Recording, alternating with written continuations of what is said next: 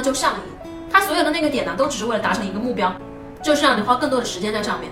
也包括看电视。所以啊，当我们非常沉迷于一个电视剧的时候，甚至电视剧的情节都是重复的、老套的，就那么几套，然后沉迷在吃鸡游戏当中，沉迷在各种各样的游戏当中的时候，实际上你的精神伤呢是不断的在增加的，你并没有学会成长，并没有变得更加专注。所以，如何使用闲暇时间，在闲暇的时候让自己的心灵变得更加的集中、更加的有力量，还是任凭自己松散和放纵，这个呢将决定着一个人这一生当中的成就。